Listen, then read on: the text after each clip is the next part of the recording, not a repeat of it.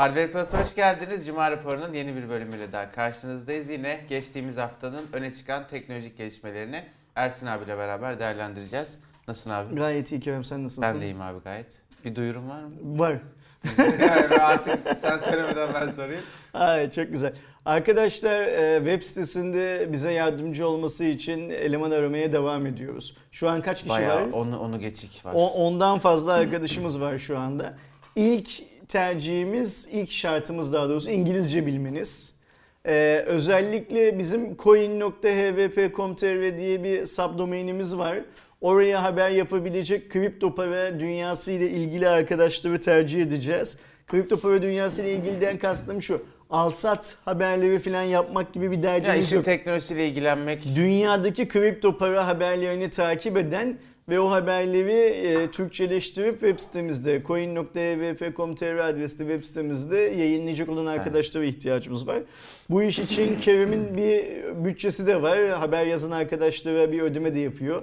Kerem yaptığımız ödeme sence az bir ödeme mi? Piyasa şartlarına sektör göre standardı abi öyle E, söyleyeyim. Okey ya fena değil yani evet, değil evet. mi? Okey. Ne az ne çok aynı yani. Tamam, ortalamada şeyler. bir ödeme de yapıyoruz bu iş için. Lütfen e, ersinetvp.com.tr ya da keremetvp.com.tr adresi üstünden bize ulaşın. E, Kerem sizinle kontak kuracak ardından. Sadece yanlış anlaşılmasın onu da söyleyeyim. Coin tarafı için değil. Ve normal teknoloji Bizim- haberi içinde olabilir. Aynen Ya şu öyle. an Yani çok şöyle mail atabilirsiniz. yok Ben coin'le yani. ilgileniyorum ama zamanım var. Teknoloji için de bir şeyler yapabilirim Evet. filan filan diye. Benim başından beri bu ekibi 40 kişiye filan çıkartmak istiyorum biliyorsun. Ama böyle bir 17-18'e çıkıyor sonra okul açılıyor bilmem ne oluyor filan azalıyor. Biz 17-18'e İşin çıkıyoruz.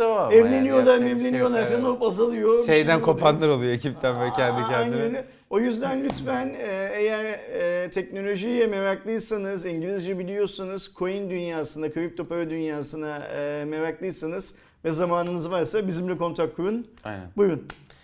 Abi ilk haberimiz MediaMarkt'ın Türkiye ekibinden e, Se- Sayın Yenal Gök Yıldırım'dı değil Gök? Yıldırım. hı hı.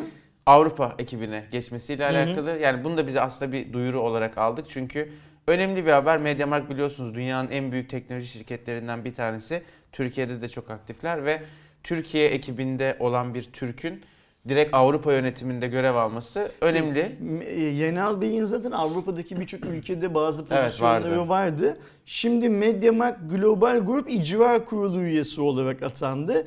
Yani artık şeyin holdingin en Ben tepe anımız geliyor aklıma. diye Anlatmıştık ger- gerçi bir videoda. da. Holdingin en tepe yöneticilerinden birisi oldu Yenal Bey.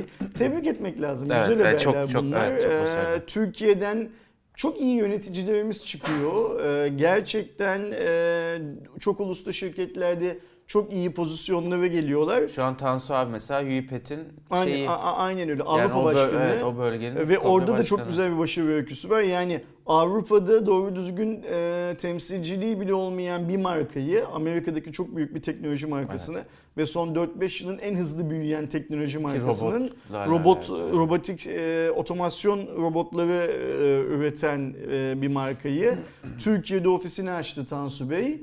E, ondan sonra da Türkiye'yi Avrupa merkezin e, Avrupa bölgenin merkezi haline getirdi. Şu an Avrupa ve Uzak Doğu'daki sanırım birçok ülke Tansu Bey'e bağlı Türkiye'de. E, ve o pazarlardan Tansu Bey ile birlikte çalışan ülke müdürleri, ülke satış direktörleri ve filan sorumlu. Bunlar çok güzel haberler. Yenal Bey'inki de öyle. Gönlümden geçen şu ki benim e, Türkiye'nin iyi insan kaynağı yetiştirmesi konusunda kafamda herhangi bir şey yok, soru işareti yok. Bu insanların işte Yenal Bey gibi, Tansu Bey gibi insanlar, şimdi onlardan konuştuğumuz daha birçok var. Yerli markaların dünyayı avuçlarının içine alacakları aşamada da İnşallah. görev almaları. İnşallah. Yani mesela ben çok isterim bu kadar başarılı bir yöneticilerden birisi Türkiye'dekilerden.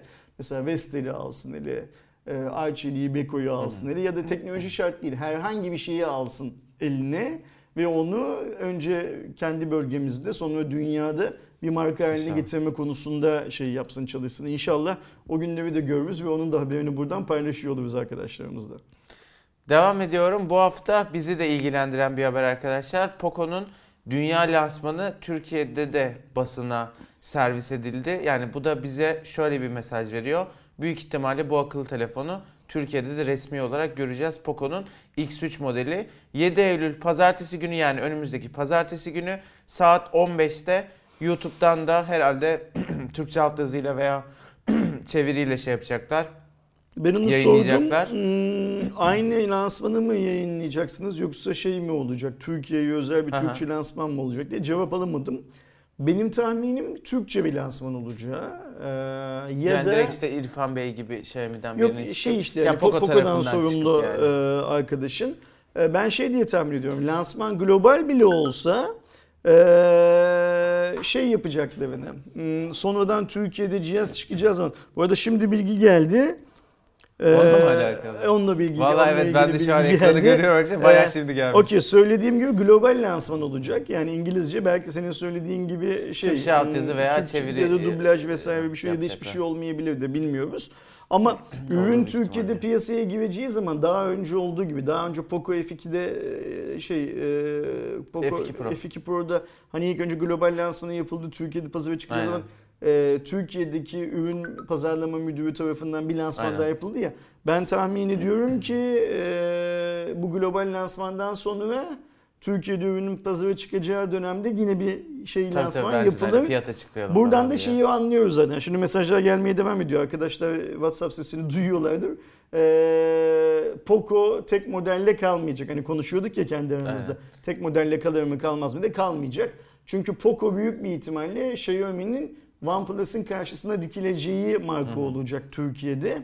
E OnePlus da geliyor olduğuna göre e, kılıçlar o segmentten de o Aynen. segmentte de E, güzel, çekilecek güzel. Bunlar bir hep güzel haberler. Tabii tabii şimdi mesela benim anladığım kadarıyla bu yeni Poco Nord'a rakip bir telefon öyle değil mi daha çok? Abi daha resmi olarak tanıtılmadı cihaz Şey şeyden globalde. hani, e, E, ama yani öyle görünüyor. kadarıyla. Evet, evet, öyle yani görünüyor. çok güzel olacak mesela. E, işte Nord da gelecek büyük ihtimalle bir çünkü. seviyle bir sevi birbirine rakip, bir seviyle bir sevi birbirine rakip. Halk kazanacak, son kullanıcı Evet yani kazanacak. onlar Güzel işler bunlar. fiyat konusunda çarpışsınlar biz daha ucuza alalım. Devam ediyorum. Lütfen.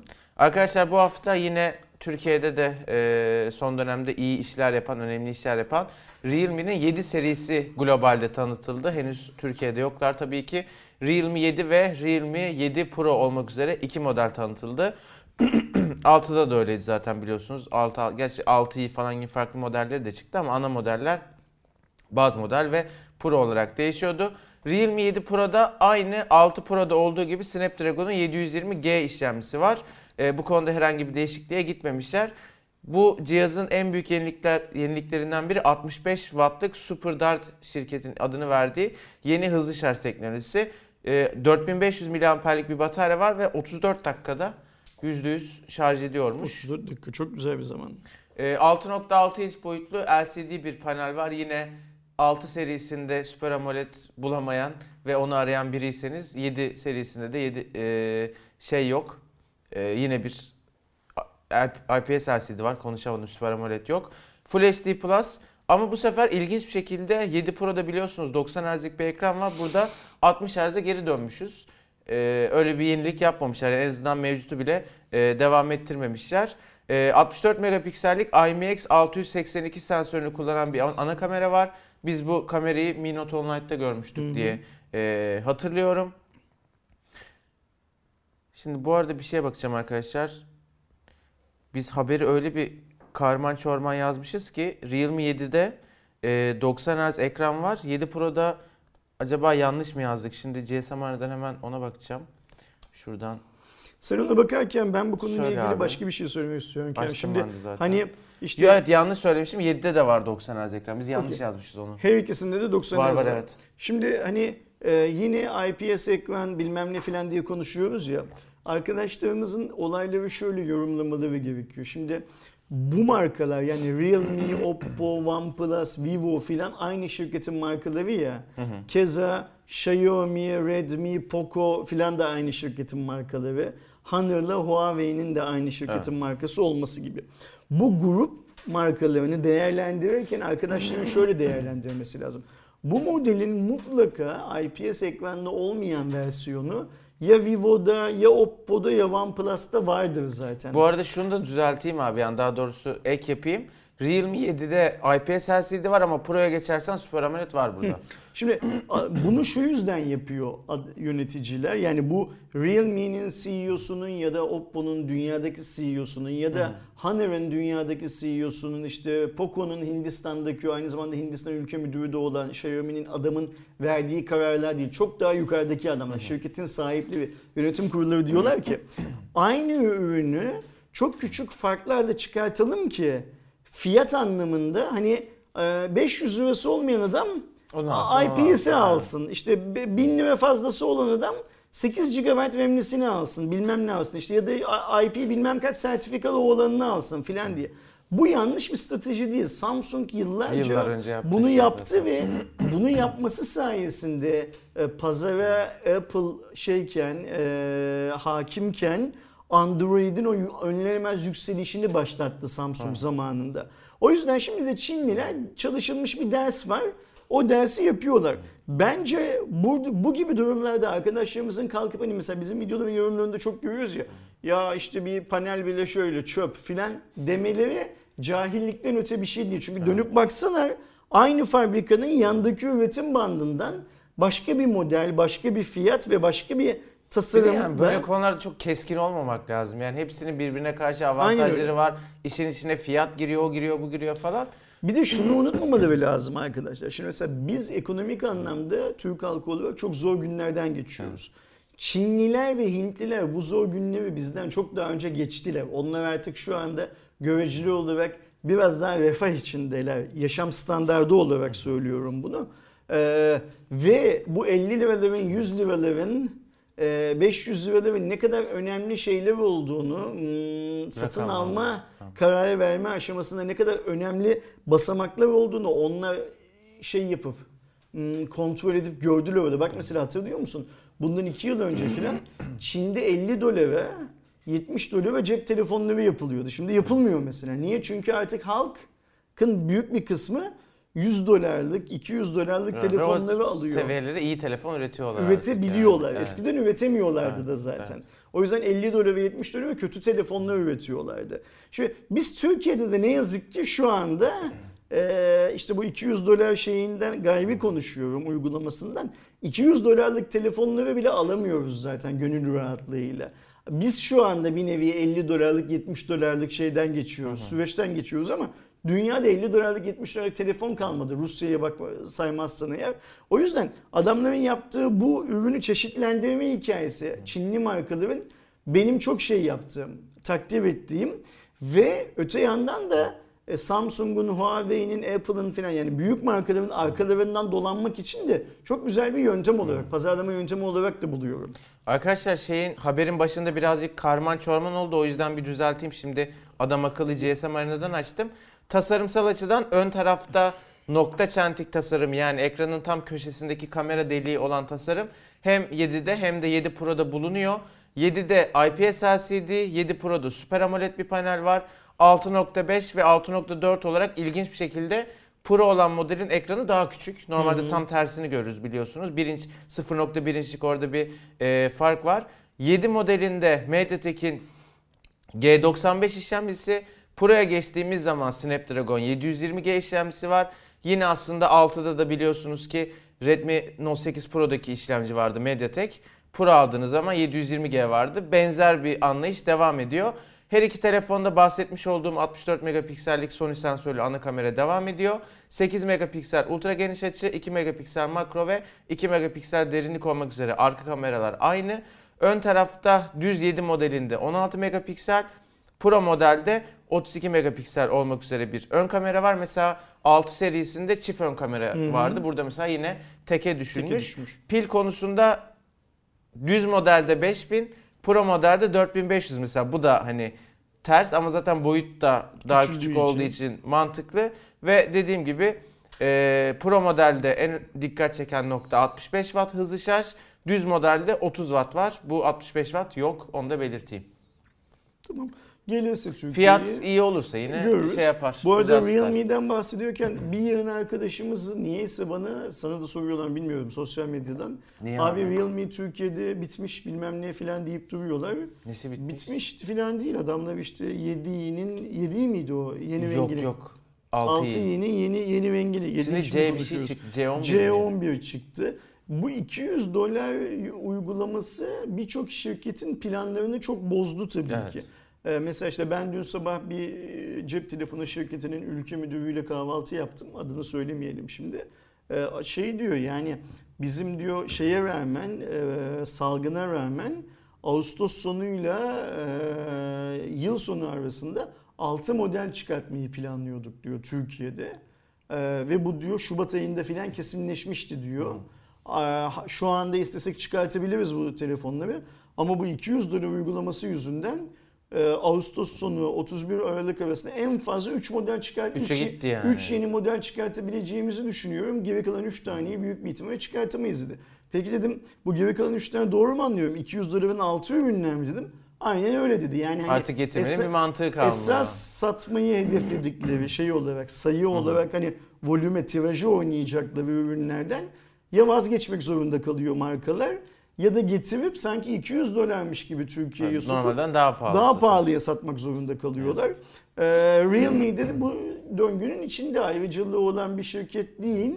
Ee, o yüzden hani pazardan çekildi bilmem ne filan hikayelerini çok fazla dert etmemek Yok öyle bir lazım. şey yok da işte zora girdiler gerçekten. Bütün markalar zor Evet. girdi. Bütün markalar zor girdi. Bir de işin kötüsü biz bunu daha önce Cuma raporunda söyledik. Tekrar söyleyelim. Şu ana kadar evraklarını teslim etmelerine rağmen Alan bakanlıktan yok evet. e, olumlu ya da olumsuz cevap alan marka yok bizim bildiğimiz kadarıyla. Ya o iş bence abi artık zaten hani bu böyle devam eder yani. Biz artık yeni nesilde devam ederiz böyle. Büyük bir ihtimalle Yani yani 200 dolar altı telefon yok artık Büyük- falan büyük diye bir devam ihtimalle. Yani devletin verdiği karar 200 doların altındaki şeyleri hmm, telefonların Öldürdü. Türkiye'ye girişini şu an için engeller pozisyonda. Yapacak hiçbir şey yok bunda. Yani keşke Realme'nin yapabileceği ya da Oppo'nun yapacağı yok ya da Xiaomi'nin yapacağı ya da Huawei'nin Samsung'un yapabileceği bir şey olsa da biz tekrar 2000 lira civarına satın Dönsek. alacak telefon bulabilsek Türkiye'de. Devam ediyorum. Bu Lütfen. hafta Steam'de EA Play yani Electronic Arts'ın oyunlarını oynayabileceğiniz bir abonelik sistemi arkadaşlar yayınlandı. Bir Türkiye klasiği oldu. Öncelikle 12 lira aylık, yıllıkta 65 lira gibi mevcut dolar kurunu düşündüğümüzde çok çok avantajlı bir fiyatlı çıktı. Alabilen insanlar o fiyattan aldı. Daha sonra satış kaldırıldı ve yeniden açıldığında aylık 29 lira, yıllıkta 169 lira olarak fiyatlar Açılma güncellendi. kapanma arası kaç saat? Biliyor Var musun? bir 4-5 saat var. 4-5 Yani saat alabilen var. aldı 4-5 saat. Okey. Burada tabii şey çok önemli şimdi. Steam gibi bir şirket yanlış hesap yapmaz. Yani bu yanlış hesap yaptık da Bir de çok oluyor bu abi ya. Geçen de bir Sony'nin oyunu geldi Steam'e. O da böyle bir çok iyi bir fiyatla durdu durdu durdu aynı gün. Sonra kaldırıldı tekrar yüksek fiyattan çıktı. Hani neye göre bunu yapıyorlar bilmiyorum yani. Valla o alt- yıllık 65 lirayla yıllık 169 lira arasındaki fark o kadar büyük ki. Evet. Hani belki 12 lirayla 29 lira aylık arasında çok fazla fark yokmuş gibi görüyorum. Aslında orada da fark var. Kimisinden Tabii canım. fazla fark var. Çok şey rakamlar yani. e, 65 yeni lira açıklananlar- bedavaydı böyle bir sistem için. Çünkü içinde elektronik artsın işte Battlefield olsun, Sims olsun, Need for Speed olsun hani birçok oyununu abonelik bazında aboneliğiniz olduğu sürece oynayabiliyorsunuz arkadaşlar. 65 lira olarak kalsaydı gerçekten hani e, o oyunlardan iki tanesini oynayacak olsanız çok avantajlı oluyordu. Şimdi normal hani fiyatına da geldi eğer oynuyorsanız bir mantığı olabilir yine ama Vallahi işte bilemem. 65'i Şimdi görünce artık zaten beğenmiyorsun da yani. Ben 65 lirayı gördükten sonra 169 lira veremem Ve onun geliyor şey bana. psikolojisi çok kötü bir yani. sonraki yazık yıl eyvallah o 169 269 olur onu veririm de ama bu yıl hani 65'i görünce Evet, ki e, alan çok insan oldu. aynen öyle. Şey olmuyor. Oyun tarafında aslında ilgilendiren ama aslında donanım haberi olan yeni RTX 3000 serisi tanıtıldı. 3070, 3080 ve 3090 modelleri. Referans modeller için Nvidia'nın kendi sunduğu fiyatlar bence avantajlı. Yine ülkemizin vergilendirme ve dolar kuru e, şartlarını düşündüğümüzde 3070 4805 lira olarak açıklandı. E, 3080 6690, 3090 14400 TL olarak açıklandı. 8 nanometre üretim sürecine geçiliyor ve 8K 60 FPS gibi bir iddiası var. Nvidia'nın yeni teknolojilerdeki güçlü ekran kartları sayesinde. Bu fiyatlar bana biraz artık tam 2000 serisini boş verin. Alacaksanız 3000 serisi alırsınız dedirten fiyatlar olarak Ee, görüyorum. Ben sosyal medyada şunu gördüm Kemal bu lansman sonrasında fiyatlar duyulduktan sonra e, sanki bu fiyatlardan arkadaşlarımız işte e, web sitelerinden ya da vatan bilgisayarı falan gidip bu kartları alabileceklerini zannediyorlar. Yani, evet çok öyle bir şey Ee, yok. şimdi burada şey önemli arkadaşlar. Şimdi mesela atıyorum hani ana kar, şey, ekran kartı dediğimiz zaman aklımıza işte Asus, MSI, Gigabyte geliyor ya. Buradan yürüyelim hani diğer markaları şey yapalım. Asus mesela şimdi bu 3070'i alacak. İşte ya ROG seviyesinde ya başka bir seviyede üzerine bir şey koyacak, bir şey çıkartacak filan filan. Ee, illa 4805 liraya satmayacak. Tabii, bunu. Daha yukarıda bir koyacak. fiyata satacak. Niye? Çünkü üzerine bir şeyler ekleyecek. İşte bu diyecek benim kendi hızlandırma motorum diyecek. Bu işte Fanları ısıyı daha çok da şey yapmak için hızlı dağıtmak için alüminyum bir ya da çelik bir tabaka koydum üstüne bilmem ne filan diyecek. Yani her marka kendi üretim sistemine, kendi pazarlama mantığına göre bunu alacak, geliştirip öyle satacak. O yüzden hani e, iki gün sonra bu ürünler piyasaya çıktığı zaman ya hani 4805 lira olacaktı Founders bilmem ne e, filan diye kimse şey yapmasın, düşünmesin. Ha ne kadar farklı olur fiyat? E, hangi markanın hangi özellikle hani ekran kartını alacağınıza Ya göre yine değişir. mesela 5000 liraya falan büyük Bir ihtimal de doları bulursun yani. bunlar piyasaya çıktığı zamanki TL karşısındaki Tabii Ekim'de çıkacak arkadaşlar. şeyine daha göre, var yani. e, kuruna göre belli olur bu. Şimdiden Nvidia'nın açıkladığı rakam Kerem'in söylediği gibi referans rakamlar. Oradan en son 7,5'tu abi dolar. yani do- dolar garip mesela. Yani o, Dün- o civardaydı yani. Yani keşke şu Sonumuz Şubat ayı, Ocak, Aralık ayında mı neydi? İnsanlara buradan hani arkadaşlar harçlıklarınızdan para biriktirin her ay 5 liralık bile olsa dolar alın falan dediğimiz zaman keşke biz de alsaymışız Evet, o zamanlarda. evet. Ben bir 10 dolar aldım. Ama sen ekonomiyi Ateşini çıkar- şey, düşüreyim do- doları doların. çıkartmak için Hani ben aldın. alınca düşer diye ben bile Sen kar bile ettim. kazandın Düşün. yani. İşin vahametini düşün. Ben 7 lira falan da ben, aldığımda. ben, benim dolar almamı bekliyorlar bence. bir de sen al 10 dolar abi. belki Ben hani- bir 10 dolar alsam Sen dolar alınca 3 liraya falan yani. düşecek kesin. İntihar edeceğim ondan Ben, ben sonra. bile düşüremedim çünkü şey yapamıyorum artık. Devam ediyorum. Yerli bir sosyal medya çıktı arkadaşlar bu hafta. Yay isminde. Ee, ilginç bir sosyal medya. Daha çok böyle kategorize bir sosyal medya. İşte yani müzik, teknoloji gibi bir sürü kategori var. İnsanlar o kategorilerde fikirlerini falan paylaşıyor. Ee, AppYap isimli bir şirketin çıkarttığı uygulama. Bu şirketin CEO'su Emre Meriç'in e, lansmanda bazı söylediği şeyler var. Hemen onu çok kısa sizlere anlatayım. Önceliğimiz ve çıkış noktamız farklı ve gençlerin dikkatini çekecek dinamik ve yenilikçi bir platform oluşturmaktı. Dünyada mesaj, görsel ya da video odaklı çeşitli platformlar ye- yer alıyor. Yayı bu oluşumlardan ayıran en büyük özellik kategorilere ayrılmış yapısı ve içerik paylaşımına göre kullanıcılara rozet uygulaması olacak. Uygulamamız kendine özgü yapısıyla sosyal çevre oluşturma, gündem ve haber takibi, doğru bilgiye ulaşma ve bilgilendirme gibi süreçlerde yepyeni bir deneyim sunacak demiş. Biz de açtık hesapları öyle bir şey yapalım Açtık. bakalım. Şimdi yay bizim anladığımız kadarıyla Türk Telekom'un desteklediği bir e, operasyon. Ve pi- piyasada konuşulan şey şu ki Turkcell'de çok yakın bir zamanda işte yay benzeri yani bir sos yay benzerinden kastım bir sosyal medya platformunu o da destekliyor. O da şey yapacak. Şimdi görünen o ki e, operatörlerin bu işe girmesinin nedeni işte Sayın Cumhurbaşkanı bunun bundan bir süre önce hani bu konuyla ilgili Aynen. bir, bir açıklama yapmış olmasından kaynaklanıyor. Şimdi işin o tarafından gayri konuşacağım.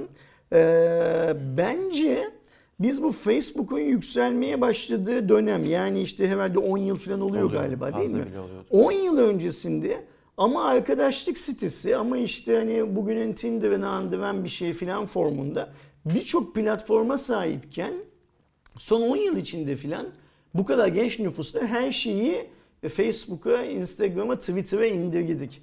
Bunların Yonca'yı çıkıyor- hatırlar mısın? Yonca, tam onu söyleyeyim. Yonca'ydı işte ba- e, 80 bin bir siber, Siber alem vardı. Bir de bu Etiler'in kodu olan bir şey vardı. 33810.com mu ne öyle bir şeyler onu vardı. Ya bir yığın farklı farklı platform hatta bir ara galiba şeyler vardı değil mi? Arkadaşlık TV İstanbul, Tabii, tabii. Ankara bilmem ne falan diye farklı şeyler falan vardı. Şimdi e, Türkiye'nindeki yazılım şirketlerinin ya da biz teknoloji şirketiyiz diyen e, şirketlerin burayı bu kadar global şirketlere bırakması iyi bir şey değil zaten. Arkasında ister Türk Telekom olsun, ister Turkcell olsun, ister Hardware Plus olarak biz olalım. Yerli girişimlerin olması bu anlamda çok çok iyi. Geç kalındı ayrıca. Yani eğer Türk Telekom, Turkcell falan bunu yapabiliyorduysa Ki ben şu haliyle gördüğüm kadarıyla çok yapılmış olarak görmüyorum ama gelişir diye umuyorum. Ve bunu yapmak için Sayın Cumhurbaşkanı'nın e, televizyona çıkıp bir şeyler söylemesini bekledilerse bence eşeklik etmişler. Bunu daha önce keşke yapsaydılar. Çünkü biz hani e, her diyoruz ya mesela işte savunma sanayinde yerlilik payı yüzde bilmem kaç arttı. Şimdi bundan rahatsız olan Türk var mıdır? Yoktur Yok. büyük bir ihtimalle. Sosyal medya kullanımımızdaki yerlilik oranı da şu kadar arttı. Bu hepimizin gurur duyacağı. Yani inşallah başarılı Bak senle yani. defalarca bu programda WeChat konuştuk. Adamlar neler yapıyorlar diye. Yani biz istemez miyiz Türkiye'de Türklerin kullandığı ve Türkler kullanıyor diye belki dünyanın farklı yerlerinde- 1 lirayla birbirine para gönderebildiğin bir tane Ta- sistem ta- olsa tam mesela. onu söyleyeceğim. Yani e, sadece Facebook gibi fotoğraf paylaştığın, sadece Instagram gibi bir şeyleri like ettiğinden öte elde işte çok çalışan bir WeChat modeli var. Şimdi Türk Telekom'un da Turkcell'in de bu işe harcayacakları para ve zaman bence en az Mark'ın Facebook sahibi Mark'ın harcayabileceği para ve zaman kadar var neredeyse. Git abi incele WeChat'i. Ne, sunuyor bu Çinliye? Farklı bölgelerdeki Lokalleştir. Çinlilere ne söyledi? Aynısını lokalesi bak şimdi Turkcell'in kendi finansal çözümü var. Turkcell'in o de ki atıyorum Türk Telekom Burada desin ki evet. yay kullanıcılarına ben e, veri şeylerinden paketlerinden yemeyeceğim mesela desin. Yay üstünden yap. Turkcell kendi yapacağını bunu söylesin. Yani halka Twitter, Instagram ve Facebook kullanımından başka kullanacak bir şeyleri siz sunun ve o sunduğunuz şeyler dünya kalitesinde olsun. Ha halk kullanmazsa ayrı mevzu bu şey olarak. Ama sen sun bunu. Yani mesela adam atıyorum git mesela at, tamamen şey yapıyor işte. Neydi şu senin sürekli sipariş verdiğin bir şeyler geliniyor hızlı hızlı. Bana bir falan Bana bir bana bir filan gibi modelleri ekle bunun içine. Ben eve giderken bana bir uygulamasını açıp oradan iki tane ekmek bir tane domates söyleyeceğimi yayın içinden söyleyeyim bunu ya bana bilen. Getirsin ya çünkü WeChat Çin'de bunu yapıyor aslında. O hani para transferini falan Her filan şey hepsini var WeChat evet. yapmıyor kendi başına. Çinli iş ortaklarıyla bir araya gelmiş. Bunu organize ediyor. Olmayan bir şey sunuyor. E uygulama sen de bunu organize et. Ha ama yok bu- burada şöyle bir şey çıkarsa ortaya çok üzülürüm ve çok gülerim ve gerçekten bu ülkenin dinamiklerine olan inancım çok sarsılır. Biz bunu Sayın Cumhurbaşkanı konuştu diye yaptık. Sırf yapmış olmak için yaptık. Çok örneğini gördük Çok daha önce. örneğini gördük. Yani biz Türkiye'de birçok anlamda bunun örneğini Yani arama gördük. motoruydu Yani- oydu buydu çok iyi Aa, tabii biliyorsunuz. canım yani mesela hiç kimsenin kullanmadığı hesapta yerli arama motorumuz var. Tamamen yalan dolan üstüne kurulu 5G ambulansımız var bizim. Gitmişler herifler ambulansı kiralamışlar. Üzerine 5G diye yazı şey yazdırıp e, dijital çıktı aldırıp yazdırıp lansman yapmışlar. 3-5 tane ahlaksıza da para verip bunun videosunu çektirip tanıtımını yaptırmışlar. O plakalı araç şu anda o GSM operatörünün değil mesela ve 5G ambulansla hizmeti vermiyor. Ya da mesela geriye dönelim. Biz böyle sahtekarlıkları çok gördük Kerem. Bize drone sel dediler değil mi geçmişte? Üzerinden kaç deprem geçti? İşte 2-3 oldu hepsi yalan. Hiç tabii. kimse drone gördü mü havada? Görmedi. Ya millet drone'un ihtiyacı yok zaten. Çeksin yeter ona İşte yani. niye ne olacaktı çekmediği anda Yani, drone sel yani. gidecekti çekecekti filan ya. Şey bizim hikayeye karnımız tok yani yayda da hikayeye karnımız tok. Yay benzeri başka birinin ya da Hardware Plus'ın çıkartacağı sosyal medya uygulamasında da hikayeye karnımız tok. Bize şey lazım. Çalışan ürünler. Dünya standartlarında çalışan ve dünya standartlarındaki örneklerden daha çok Türk insanı olarak Ersin'e hizmet sunan iş lazım. Bunu Türk Telekom yaparsa eyvallah, Turkcell yaparsa eyvallah, sokaktan geçen Ahmet Mehmet Efendi yaparsa eyvallah. Ama Sayın Cumhurbaşkanı Netflix bilmem ne filan dedi diye e, bunu yapıyorlarsa o zaman yazıklar olsun bu adamlara. Bakacağız arkadaşlar. Önümüzdeki günlerde ne kadar kullanılır, başarılı olur konuşuruz zaten. Bir zam haberimiz var. Klasik Cuma raporunun değişmeyen tadı diyeyim artık ne diyeyim. Apple Türkiye için Apple Store fiyatlarını arttırdı. Sebebi de şu hatırlarsanız geçtiğimiz aylarda Türkiye'ye dijital vergi gelmişti. Dijital ürünlere %7,5 oranında. Ee, ki bu biz konuşmuştuk Cuma raporunun. Aslında Avrupa'da da birçok yerde yeni yeni uygulanmaya başlayan bir durum bu arkadaşlar. Apple'da Türkiye, Şili, Meksika ve Suudi Arabistan için mevcut Türkiye'de aldığı KDV oranına ek olarak bir de %7,5 bu vergiyi artık tahsil ediyor. Biz bu karar ilk çıktığında duyurulduğunda şöyle demiştik. Bunu kime kesecekler? Bunu e, kullanıcıya yansıtacaklar. Netflix, Spotify bunu belki zamla, belki işte direkt böyle kullanıcıya yansıtacak demiştik. Aa işte oluyor yani. Şimdi burada şöyle bir şey var. Geçen hafta da Google Google gelirlerinden Hmm, %5 değil mi %5 o da? Türkiye için %5 komisyon keseceğini açıkladı. Ben bunu sosyal medyada paylaştım ne yazık ki birçok arkadaşımızın kendileri YouTube'dan bir şey izledikleri zaman reklam çıkarsa para mı ödeyeceğiz diye Yok içerik algıladığını üreten için o. gördüm. İçerik üreten web sitesinde AdSense reklamı yayınlayan, YouTube kanalında Google'ın reklamlarını yayınlayan adamlar olarak bizler kazancımızdan %5 ödüyor. Ama şöyle bir şey var sakın arkadaşlar yanlış anlamasın. Google da bunu sadece Türkiye üzerinde değil ba- başka ülkeler de var. Şimdi burada şöyle düşünün arkadaşlar. Google'dı, Apple'dı, Microsoft'tu bilmem neydi filan gibi çok uluslu şirketler ya da Facebook, Twitter filan da dahil bunlara. Türkiye'de adam bir iş yapıyor. Eğer ya da Türkiye'yi boş işte Japonya'da bir iş yapıyor adam. Eğer Japon hükümeti adamın yaptığı işi adamın daha çok efor harcamasını sağlayan, efordan kastım ne? Daha çok insan çalıştırmasını, daha çok vergi ödemesini ya da tahsilat yöntemleri sırasında daha fazla denetimi filan gerektiren kanunlar alırsa adam diyor ki benim buradaki karlılığımı düşüren uygulamalar bunlar. Ben tabii ki Japon hükümetinin benden istediği şeyleri yapacağım ama bunu yayıncı olarak çünkü sen sonuçta Japon hükümetinin Japon yayıncısın. Yayıncı olarak bunu senden çıkartacağım diyor.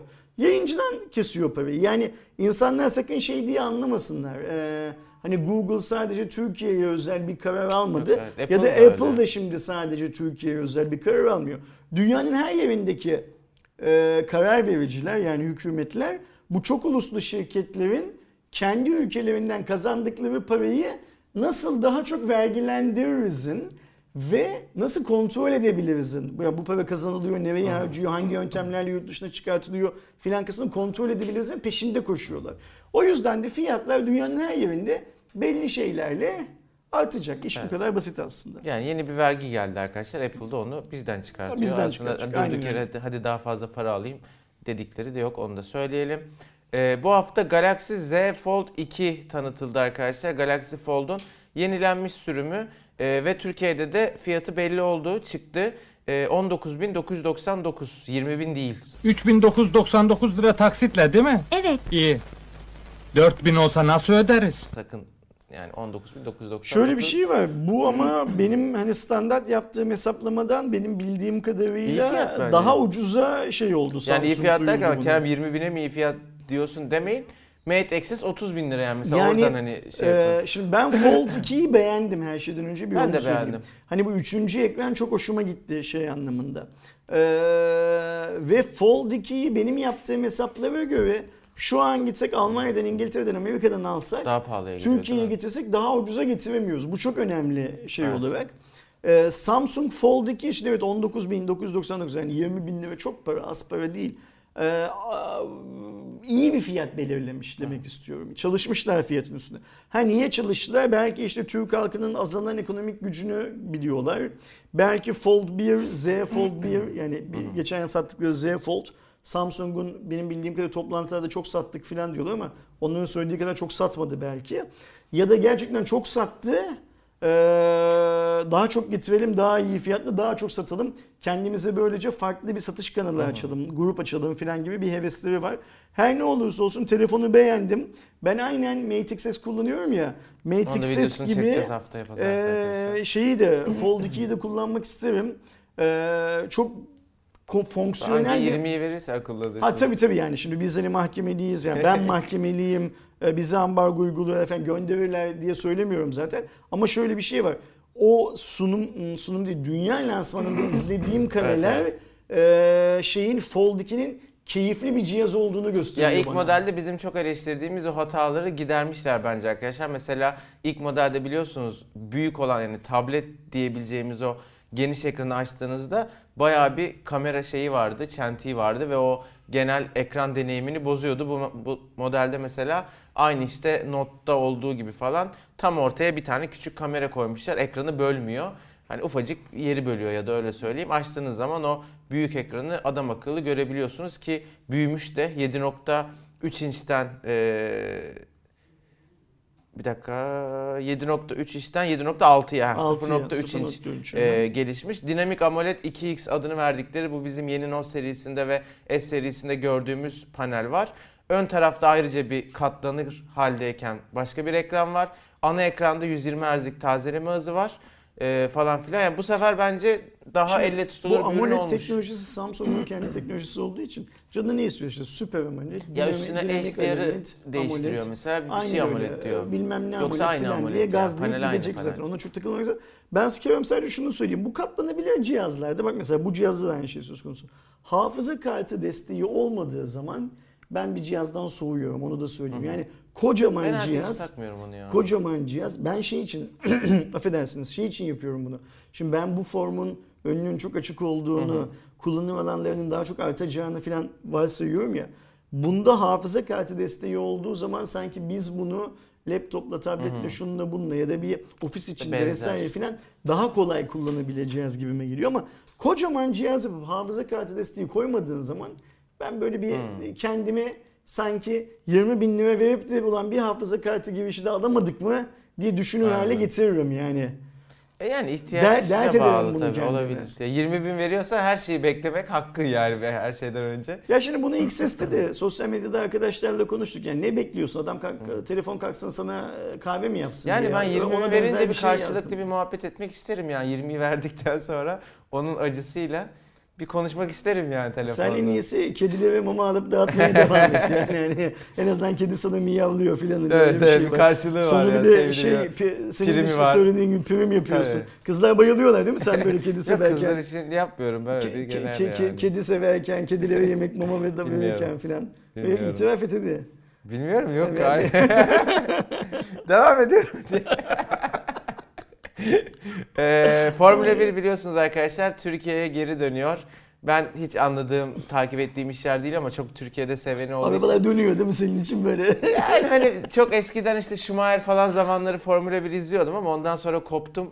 Ee, Çok da hani gerçekten o zamandan bu zamana hiç takip ettiğim bir şey değil. İşin güzel olan tarafı bu Formula 1 Tür- Formula 1'in Türkiye'de yapılmasını sağlayan Intercity 30. yıllarına özel tüm biletlerin günlük 30 lira olacağını açıkladılar. Yani 30 lira bir Formula 1 bileti için günümüz Türkiye'sindeki işte dolar, dolar bazlı çünkü bu fiyatlar normalde arkadaşlar müthiş bir fiyat. Bence 90 liraya 3 gün izleyebiliyorsun Bence yani. Intercity'yi e, tebrik etmek lazım. Yani Evet. şey de yapabilirlerdi. Yani bu bir çözüm. Şöyle bir şey. 30 lira yapalım çok insan gelsin. 30 bin lira yapalım az insan gelsin de olurdu bunun karşı mantığı olur. Ki kimse beklemiyordu zaten. Aynen öyle. Kimse böyle bir şey ama Gideceğim burada şey çok güzel. Sen çıkarmıştı. 30 lirayı ilk duyduğun zaman bir espri yaptın. Ne dedin onu Ben söyle. dedim ki Kurtköy'de çarşıdan falan izletiyorlardır 30 liraya. Biz çok adamın kafasını kopardık Leoni. İyi akşamlar. Ersin abi de şeydi bir tane dedi ne ba- Barko barko, koymuşlar barko vizyon diye böyle bir ekran koymuşlar oradan izletiyorlar diye. Yani mantıklı ya 30 liraya öyle bir şey Ya beklersin. şimdi Formula 1 pistleri çok büyük alanlar. Çok büyük alanlar olduğu için de içeriye çok fazla insan aslında gelebiliyor. Yani sadece türbünle bilmem neyle Evet. filan şey yapmamak lazım. Bu aynen mesela dünyada at yarışları da böyledir. Yani biz Türkiye'de çok bir at yarışı kültürümüz yok. İşte zaten hani bahis mayıs günah ıvır zıvır filan gibi hikayeler var. Ama bu ülkede ne 100 yıldan beri milli piyango çekiliyor, Tabii. atlar yarışıyor filan ya. Onu şey yapın. Mesela at yarışına gitmek İngiltere'de farklı sosyoekonomik düzeydeki insanlar için farklı şeyler anlamına geliyor. Yani mesela atıyorum e, eğer soylu bir ailedense onun zaten atı vardır büyük bir ihtimalle. Onun gidişi ayrıdır. Bir işçi ailenin gidişi ayrıdır. İşçi aile işte baba omuzlarına kızını çocuğunu alır. Bir yandan birasını içer bir yandan yarışları izler. Bir nevi piknik havasında. Anne böyle hani standart gördüğünüz piknik çantalarına bir şeyler hazırlar filan filan. At yarışı izlemeye gidilir. Baba orada 3 pound kaybeder, 10 pound kazanır. İşte bağırır, çağırır filan filan. İşin yani. eğlencesindedirler. Şimdi Formula 1'in de göreceli olarak böyle olması lazım ama Formula 1 tabii biraz çok üst seviyeden satıyor ya kendini tüm dünyada. Ee, ben bu salgın dönemi yüzünden e, örneğin kuyruğunu kıstırıp tekrar Türkiye'nin kapısını çalmış olmasından mutluyum açıkça söylemek gerekirse. Türk hükümetinin de Formula 1'e çok yüz vermemiş olmasından da mutluyum. Çünkü şöyle bir şey var. Bu adam Türkiye'de Formula 1 yarışı yapacak diye biz koca pist yaptık, yatırım yaptık. Sonra çıktılar. Sonra herif buradaki karlılığı beğenmedi. Bahreyn Mine daha güzel bir pist yaptı ve tabii ki Bahreyn ekonomisi Türkiye'den Evet. daha yüksek olduğu için daha çok gelir vaat etti. Herif hemen hadi eyvallah deyip bastı gitti. Yani orada bize bir iyilik yaptı bu şey olarak. Şimdi tekrar başı sıkıştığı için e, Türkiye'ye geliyor pandemi yüzünden. Bu organizasyonu Türkiye'de kalır halde tutmak önemli. Şimdi burada Intercity'nin gücü bence buna yetmez. Şey olur. Çünkü Intercity dediğimiz şirket evet büyük bilmem ne filan da şimdi bu ülkenin en büyük 5 markasını 10 markasını sayalım dersek Intercity onların arasında değil. Daha önce ne olmuştu pist yapılırken? Bakanlık ve İstanbul Ticaret Odası çok büyük fonlar ayırmışlardı buraya. Şimdi bence hazır dünyada bir salgın hikayesi varken ve Bernie'de geleceği çok fazla göremiyorken hemen bu hikaye sonrasında bu herife bir 10 yıllık filan kontrat imzalatmak lazım. Ve bu işte yine top şeyin önünde. Devletin elinde. Yani Formula 1'in bir ülkede yapılması yapılmamasından her zaman daha iyidir. Intercity gibi bir şirkete ya günlük 30 lira fiyatla 10 yıl boyunca bunu şey yapabiliyorsa, hayata geçirebiliyorsa o zaman bence devlet de babalığını göstermeli. O öyle denilen yaşa karşısına oturtup "Ee, sen daha önce bize böyle böyle bir kazık attın. Şimdi bak açtık kapıyı sana geliyorsun. Şeylerin araçların giriş çıkışında filan da zorluk biliyorsun ilk seferde öyle ufak tefek sorunlar olmuştu. Zorluk filan yaşamayacaksın ama buraya 10 yıl boyunca bu hikayeyi bağlayacaksın. Bizim boşta duran milyonlarca para yatırdığımız ve şu an hiçbir işe yaramayan bir pistimiz var. Biz bu pisti senin yüzünden yazdık, yaptık. Sonunu söylemeseler de olur, küfretmeseler de olur sonunda deyip şey Yani ana yapmaları. temayı Ha, gerçekleştirsinler. Aynen öyle. Ee, Şey, be- o herife bu sözleşmeyi imzalattırmaları lazım. Yani bence de güzel bir kültür Formula 1. Türkiye'de de az takipçisi yok. En azından hani sadece onların mutlu olması, bizim Formula 1 gibi bir e, yarışta Türkiye pistinde, Türkiye yarışını da her yıl görmemiz önemli. İnşallah Ersin abinin dediği gibi olur ve uzun soluklu olarak Formula 1'i artık Türkiye'de devamlı olarak izleriz. Siz de gitmek istiyorsanız 30 lira bence iyi bir fırsat. Dikkat edin sadece mevcut koronavirüs Türkiye'de e, hala çok aktif ve gördüğümüz kadarıyla aldığımız haberler işin tekrardan biraz daha korkutucu boyutlara ulaştığı yönde. O yüzden gidecekseniz çok dikkatli olun arkadaşlar. Bir de şey Formula 1 güzel bir deneyim. Yani senin söylediğin gibi yarıştan anlayan anlamayan, seven sevmeyen O herkesin ses bir, falan orada bir kere mi? bulunması lazım orada. Şey yok. Ve birçok insan şey diyecektir. Geçmişte de demiştir. Ben de dedim. Ya televizyondan seyretmek daha keyifli diyecektir. Bu çok normal. Çünkü televizyon sana gidip- en güzel dönüşleri bilmem neleri falan veriyor. Sen orada tek bir yeri izliyorsun Evet. sadece. Şanslıysan önünde de bir tane barko vizyon varsa bir iki farklı evi daha görüyorsun filan da. Ama orada bulunmak çok keyifli. Bence e, genç arkadaşlarımız senin söylediğin gibi gerekli önlemleri, sağlık önlemlerini alıp en az bir 30 liralarına kıyıp bir, bir günlüğüne orada bulunsunlar Evet bence. yani bir işte Formula 1'de izlemedim demezsiniz. Yani ben de hiç takip etmiyorum ama mesela isterim yani bir gideyim bir gün öyle bir deneyim de yaşayayım diye. Haberiniz olsun arkadaşlar. Bu haftanın Cuma raporu haberleri bu şekildeydi. Her zaman olduğu gibi konuştuğumuz konularla alakalı sizlerin de yorumlarını aşağıdaki yorumlar bölümünde bekliyoruz. Haftaya görüşmek dileğiyle. Kendinize çok iyi bakın. Hoşçakalın. Hoşçakalın.